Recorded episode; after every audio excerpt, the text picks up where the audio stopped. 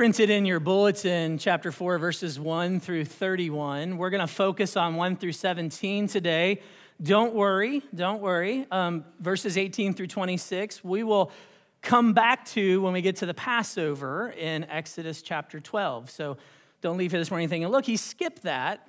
No, we're going to come back to it. It's a, a picture, a type of the Passover. So we'll come back and visit it. But this morning, I want us to focus on chapter 4, verses 1 through 17, which I will read now. Let's give our attention then to the reading of God's holy, inspired, and inerrant word, Exodus chapter 4, verses 1 through 17. Then Moses answered, But behold, they will not believe me or listen to my voice. For they will say, The Lord did not appear to you. The Lord said to him, What is that in your hand? He said, A staff. And he said, Throw it on the ground. So he threw it on the ground, and it became a serpent, and Moses ran from it. But the Lord said to Moses, Put out your hand and catch it by the tail. So he put out his hand, and he caught it, and it became a staff in his hand, that they may believe that the Lord, the God of their fathers, the God of Abraham, the God of Isaac, and the God of Jacob, has appeared to you. Again, the Lord said to him, Put your hand inside your cloak. And he put his hand inside his cloak, and when he took it out, behold, his hand was leprous, like snow. Then God said, Put your hand back inside your cloak. So he put his hand back inside his cloak, and when he took it out, behold, it was restored like the rest of his flesh. If they will not believe you, God said, or listen to the first sign, they may believe the latter sign. If they will not believe even these two signs or listen to your voice, you shall take some water from the Nile and pour it on the ground, on the dry ground. And the water that you shall take from the Nile will become blood on the dry ground. But Moses said to the Lord, Oh, my Lord, I am not eloquent, either in the past or since you have spoken to your servant, but I am slow of speech and of tongue. Then the Lord said to him, Who has made man's mouth? Who makes him mute or deaf or seeing or blind? Is it not I, the Lord? Now therefore go, and I will be with your mouth and teach you what you shall speak. But he said, Oh, my Lord, please send someone else. Then the anger of the Lord was kindled against Moses, and he said, Is there not Aaron your brother, the Levite? I know that he can speak well. Behold, he is coming out to meet you, and when he sees you, he will be glad in his heart. You shall speak to him and put the words in his mouth, and I will be with your mouth and with his mouth, and will teach you both what to do. He shall speak for you to the people, and he shall be your mouth, and you shall be his God to him. And take in your hand this staff with which you shall do the signs. The grass withers and the flower fades, but the word of our God remains forever. Let's pray. God, we come to you again in prayer, and we come asking that you would now bless the preaching of your word, that by the work of your Spirit, you would move in our hearts to grant us spiritual understanding. You've given us your word, you've preserved your word for us, and we thank you for that. But we confess that we need help to understand it. God, I need your help to teach it. So, would you grant us that help today? By your Spirit, would you move in our hearts, teaching us and training us, correcting us, rebuking us, encouraging us, sustaining us, reminding us of who we are in the Lord Jesus, reminding us of your grace. Father, help us in this time. Oh God. May the words of my mouth and the meditation of my heart be pleasing and acceptable unto you, O God. You are my rock and my redeemer. We ask all this in Jesus' name. Amen. Uh, shortly after she was born in the year 1820 in Putnam County, New York, Fanny Frances, also called Fanny, Fanny Crosby developed a, a serious and potentially lethal illness. She was uh, scheduled to go see her doctor who just so happened to be out of town. And so there was a man standing in for the doctor who really wasn't a doctor. He was just pretending to be a doctor. Well, the parents didn't know that. They trusted him. So they took Fanny to see this doctor, and he prescribed a concoction to rub on her eyes, a concoction made of hot mustard and some other things. And they did it. They rubbed this concoction on this little baby's eyes. And by God's grace, the infection left. She recovered. But unfortunately, or maybe fortunately, she lost her sight. She was never able to see again. A few months later, Fanny's father died. Her mother went to work as a maid far off, and she was left under the care of her Christian grandmother. As Fanny got older, it became apparent to everyone two things. Fanny was extremely bright, and two, she was really in love with her Savior. She was really in love with Jesus. She wrote her first poem when she was eight years old. And in her lifetime, maybe some of you know this, she went on to write almost 9,000 hymns. 9,000. Some of them you know, I'll name a few. Blessed Assurance. I won't sing them. Jesus, keep me near the cross. To God be the glory. And of course, the one we just heard, all the way, my Savior leads me. An encounter that Fanny had with a pastor later in her life reveals God's amazing work in her life and her attitude toward her disability. This pastor said to her, It's really a pity. It's really a pity that you've been blind all your life. You know how she responded? Well, sir, I'm happy for it. It's a fortunate thing.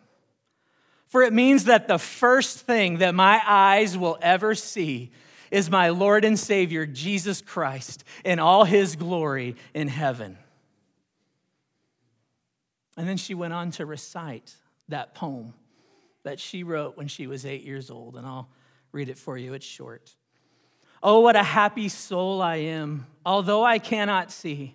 I am resolved that in this world contented I will be how many blessings I enjoy that other people don't. To weep and sigh because I'm blind. I cannot and I won't. Out of an eight year old's mouth. We can all agree, at least I think we can, that it takes a real special dose of grace to face life's difficulties with the attitude of Fanny Crosby. In fact, most of us, uh, especially if you're like me, find more in common with Moses and his response to God's work in his life than we do with Fanny Crosby and God's work in hers. In our text this morning, Moses is still there at the burning bush. He's meeting with God there in the Midian deserts. If you remember, he's been called by God to go back to Egypt and to lead the people out and into the promised land of Canaan. But Moses has questions. Questions we've looked at the last couple of weeks. Do you remember them? The first one was, Well, who am I, God? Who am I, God? And remember his second question? We looked at it last week. Who are you, God? Yeah, who are you, God? Now, this week, Moses moves from questions to objections. From questions to objections. You see, Moses, the failed prince, Moses, the murderous fugitive, Moses, the lowly shepherd, has objections. Think about this. He's standing in the presence of the holy, the creator, the God of the universe Moses is fully aware of his own sinful failings. He's wrestling with his own insufficiencies and his own insecurities. And so he has objections, wouldn't you? He has three objections, to be precise, that are given to us here. And so that's what we're going to do this morning. We're going to look at these objections together, and these three objections are going to make up our outline. So let's look at his first one. Moses' first objection is found in verses 1 through 9, and it's summed up in these words They will not believe me or listen to me. His first objection They will not believe me or listen to me. Understandably, Moses is feeling insecure about returning to Egypt. Not only is he going to face Pharaoh, the most powerful man in the world, but he has to face the people. He has to face his own people. People he probably feel like that he's failed, right? Think about this. It's been 40 years since his last contact with the enslaved Hebrew people, with his brothers and sisters. Would they even remember him? 40 years later, would they remember him? And if they did, would they recall his shameful exit from among them? Would anyone accept him as a leader, given his sketchy past? And if they had forgotten about him or his past, right? Like, okay, good, they don't know who I am, they don't remember me. Think about this one. Would they believe an out of town shepherd who just so happens to show up claiming this? I met God in the desert he was a flame in a bush, and the bush didn't burn up. And he talked to me, and he told me to come and lead you out. I mean, you'd believe that, right? Certainly. Moses is probably wondering these people are going to think I'm out of my mind. So he objects. They will not believe me or listen to me. He even goes as far as to say, they're going to say that you didn't appear to me. God, however, counters Moses' insecurity, and he does it through a series of visible demonstrations of his power. God makes a promise to Moses. He promises to authenticate Moses' call and Moses' ministry through three signs and wonders. He doesn't negotiate with Moses, right? He just says, No, this is what I'm going to do, Moses. I got your back. This is what I'm going to do. So he gives him three signs and wonders, and they're listed in verses two through nine. And listen, they're more than just miracles. These are more than just miracles, they are actually direct attacks upon the very belief systems of the Egyptians. And we're going to see this as we get into the plagues later. God is going to war against the false gods of the Egyptians. So these three miracles, these three signs and wonders, are more than just miracles in and of themselves. They're direct attacks upon the very belief system of the Egyptians. The first miracle is turning a staff into a snake. Did you notice how Moses responded to that one? You ever wonder why he came back? I don't know how you react to snakes, but most of us run, right? Like, let us know when it's all clear, right? Notice he runs. What a scary thing, right? What a scary thing. He takes his staff, puts it down, it becomes a snake. Precisely, it becomes a cobra. The cobra was an important symbol in Egypt. The cobra was to Egypt like the bald eagle is to America, right? It's a, a symbol of power. It means something. So important that the crown that Pharaoh wore had a cobra on it. So, by turning an ordinary staff into a snake, into a cobra, God is sending the not so subtle message to the people that he is more powerful than Pharaoh. God is sovereign over even Egypt. God is sovereign over the king of Egypt. The second miracle, Moses' hand being made leprous, also deals a blow to worldly power. Leprosy was uh, a kind of a catch all term uh, for painful and deadly diseases of the skin. And leprosy was rampant in Egypt during this time.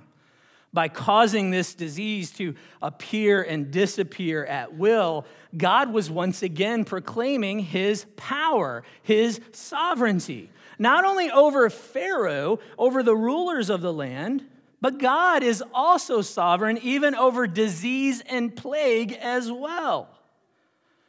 Pharaoh himself could not end leprosy. Only God has the power over all things. Third, third, Moses takes some of the water. When he says, he's told that when he takes some of the water from the Nile and pours it on the dry ground, what will happen? It'll turn to blood.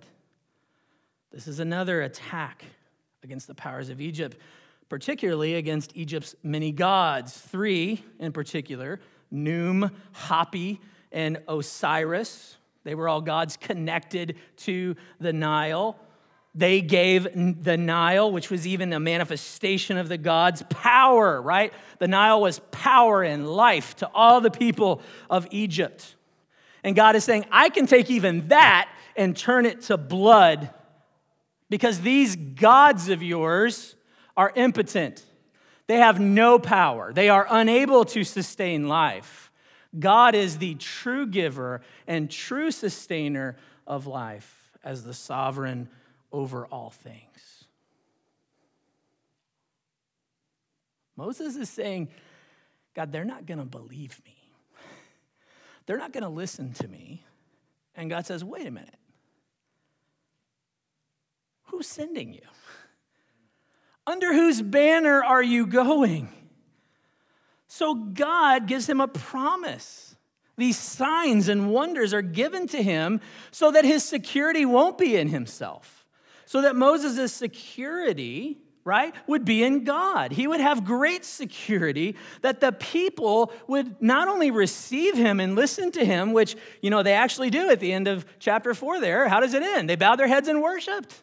Okay? That they would not only receive, now we know it gets harder after that, right? people are going to groan. We'll get to that. But at first they receive him, but God gives him this for security.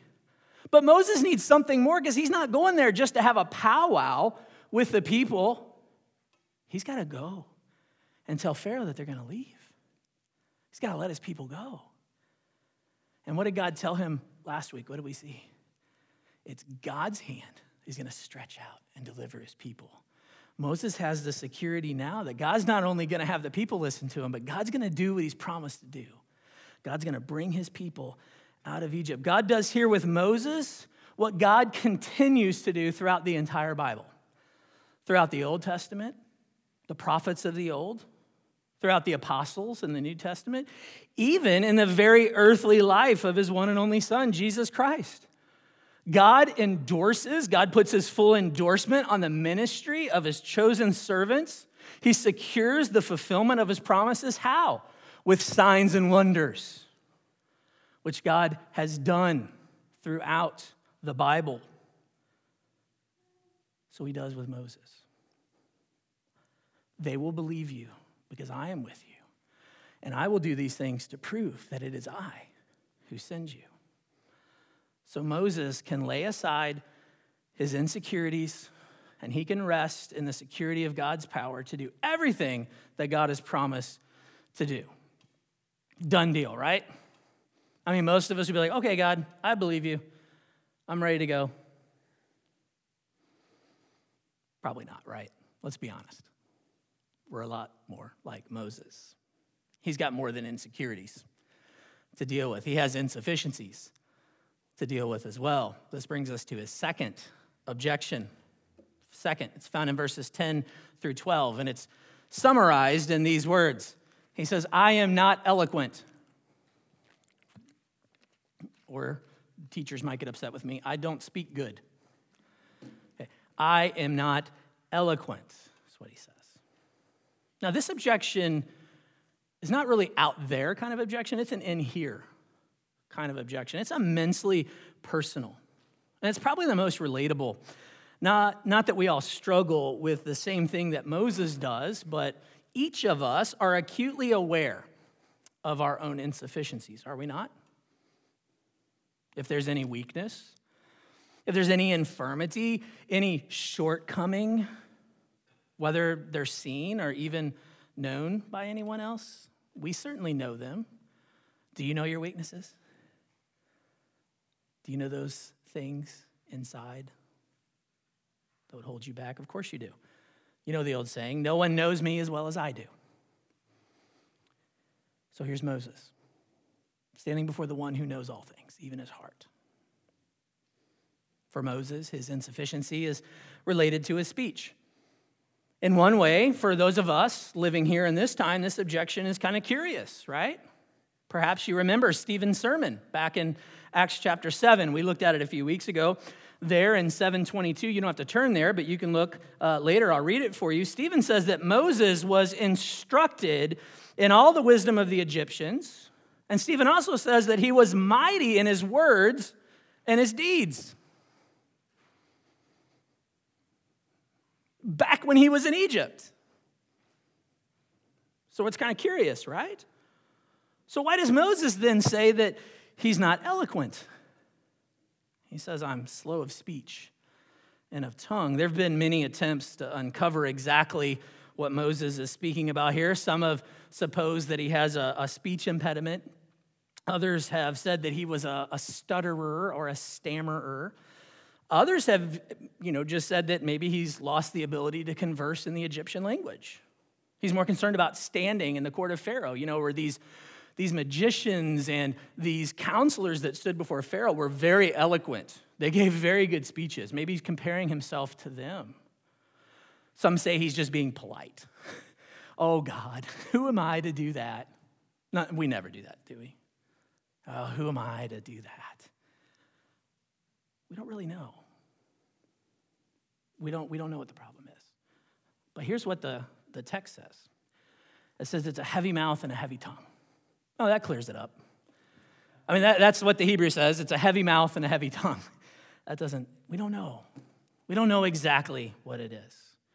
And however we reconcile his own words with Stephen's later words about him, uh, whatever the problem is, the point is that Moses, standing here at the burning bush, he feels something, and his feelings are real.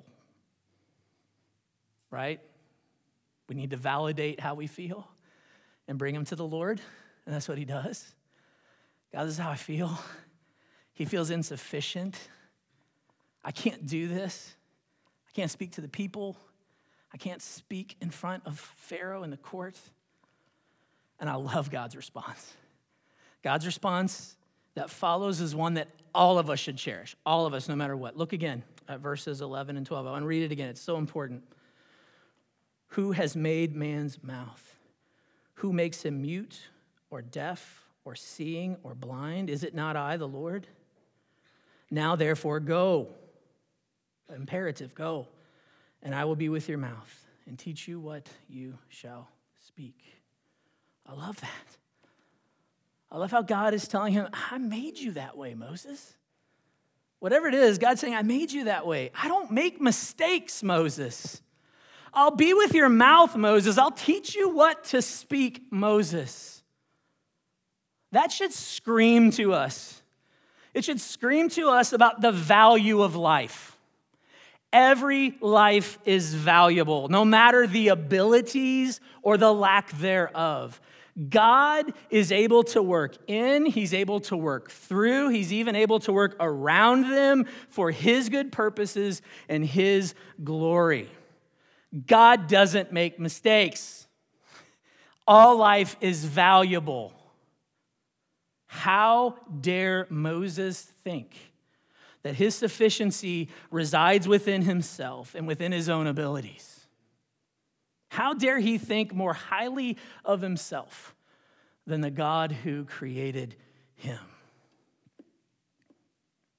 The other thing we must notice here, and this is important too, is that God isn't denying the reality of Moses' insufficiency. He doesn't tell him, oh, just forget about it. He doesn't say, well, you got to work harder at it, Moses. Work harder at it.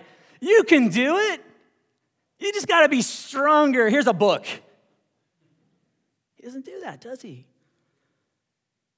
Instead, he calls Moses to a deeper trust he calls Moses to a deeper trust in him to be all that he isn't in and of himself. Trust me, Moses. I've got this. I made you. I'll do this. I like how Pastor Philip Ryken summarizes God's word to Moses here. This is what he says I don't need an orator, Moses. I need a reporter. I don't need an orator. I need a reporter. Go and report to the people what I say. Go and tell them. But apparently, even that is not enough for Moses. And this is clear in his third objection, which is found in verses 13 through 17. And it's summed up in these words Not me. Please send someone else.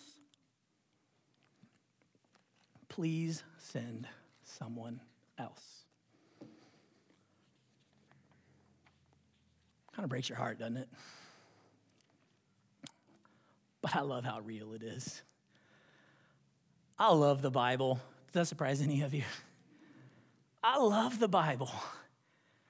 I love biographies and even autobiographies. And you know how they paint everyone to just be perfect, right? Some of them, of course, will bring about faults in that. But and if you read historical ones of heroes and that, we really just want to point out how great and awesome they were. It's okay. One of the things I love about the Bible is that it's real. It's real. It just tells us Moses is messed up. Moses is struggling. He's a sinner. I need to hear that, right? Because I identify with Moses. if I'm there at the bush, I might be just like him. Nope, send someone else, please. I love how the Bible speaks to us right where we are with words that we need to hear. And we see it here loud and clear. After all that God has said and done, Moses is still turned inward. He's still focused on himself. So much so that he seems to be forgetting who God is. How do I know that? It's subtle, but it's important. Notice how Moses addresses God in verse 13 My Lord. Look how Lord is spelled. Capital L and then lowercase o, lowercase r, lowercase d. He uses the common title for Lord here, Adonai. But how had God just revealed himself to Moses in chapter 3? He revealed himself to Moses as Yahweh, right?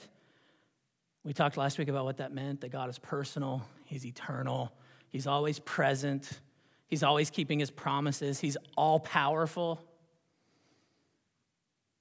Moses had asked God for his name, God had given it to him, but Moses calls him by the normal, regular name, which is still a good name to call God. Okay, like I said, it's subtle. But notice how he's forgetting who God is and how God has revealed himself to him. Moses doesn't address him as Yahweh.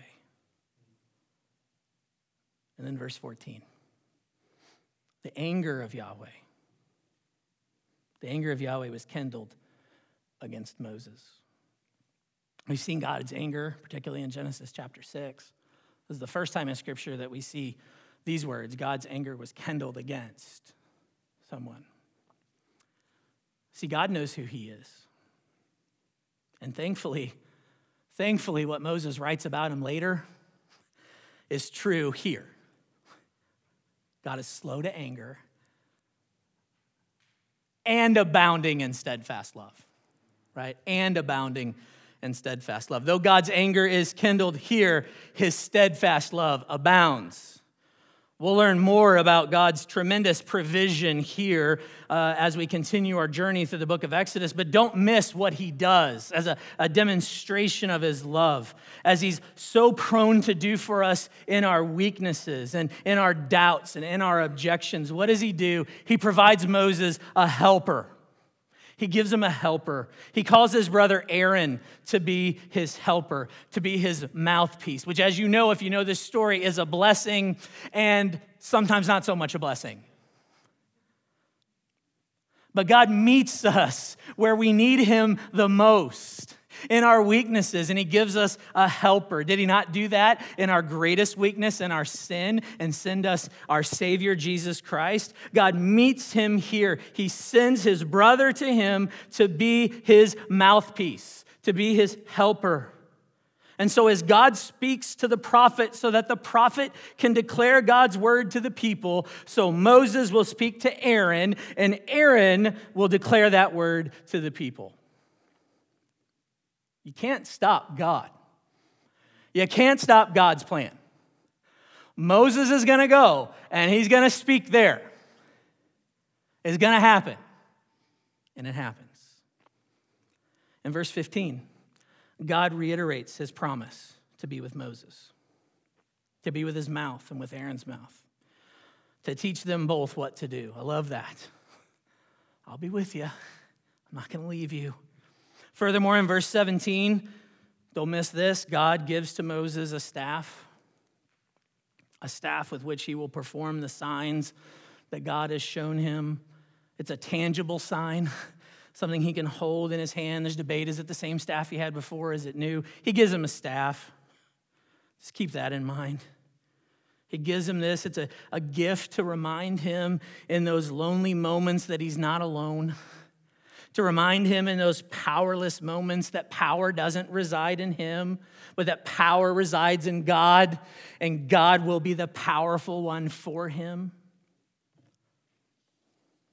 That's a gift. So Moses is ready, right? I love how the, the story continues. Moses goes. He's ready. He's ready for action. He's fully equipped. He's fully prepared to go to Egypt.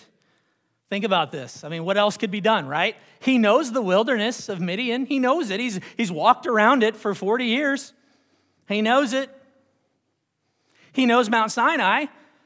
God said, You're going to come back here and worship me here again. So he knows, like, he's going to Egypt, where he grew up. He's going to come back through the wilderness and he's going to be there at Mount Sinai. He has the staff to perform the miracles. He's got his brother to be with him as a mouthpiece. And God has commissioned him. He doesn't have to wrestle with the external and internal calling. God met him and said, You, you're the one, you go. There's no more objections. Moses only has two things left to do trust and obey. Trust and obey. And as Moses goes, the Lord, Yahweh, will be with him. And the words that Fanny Crosby wrote, which we heard sung earlier, which are printed there in the bulletin before you, though they were written many years later than Moses, these words ring true for Moses. They actually ring true for us. Listen again. All the way my Savior leads me. What have I to ask beside? Can I doubt?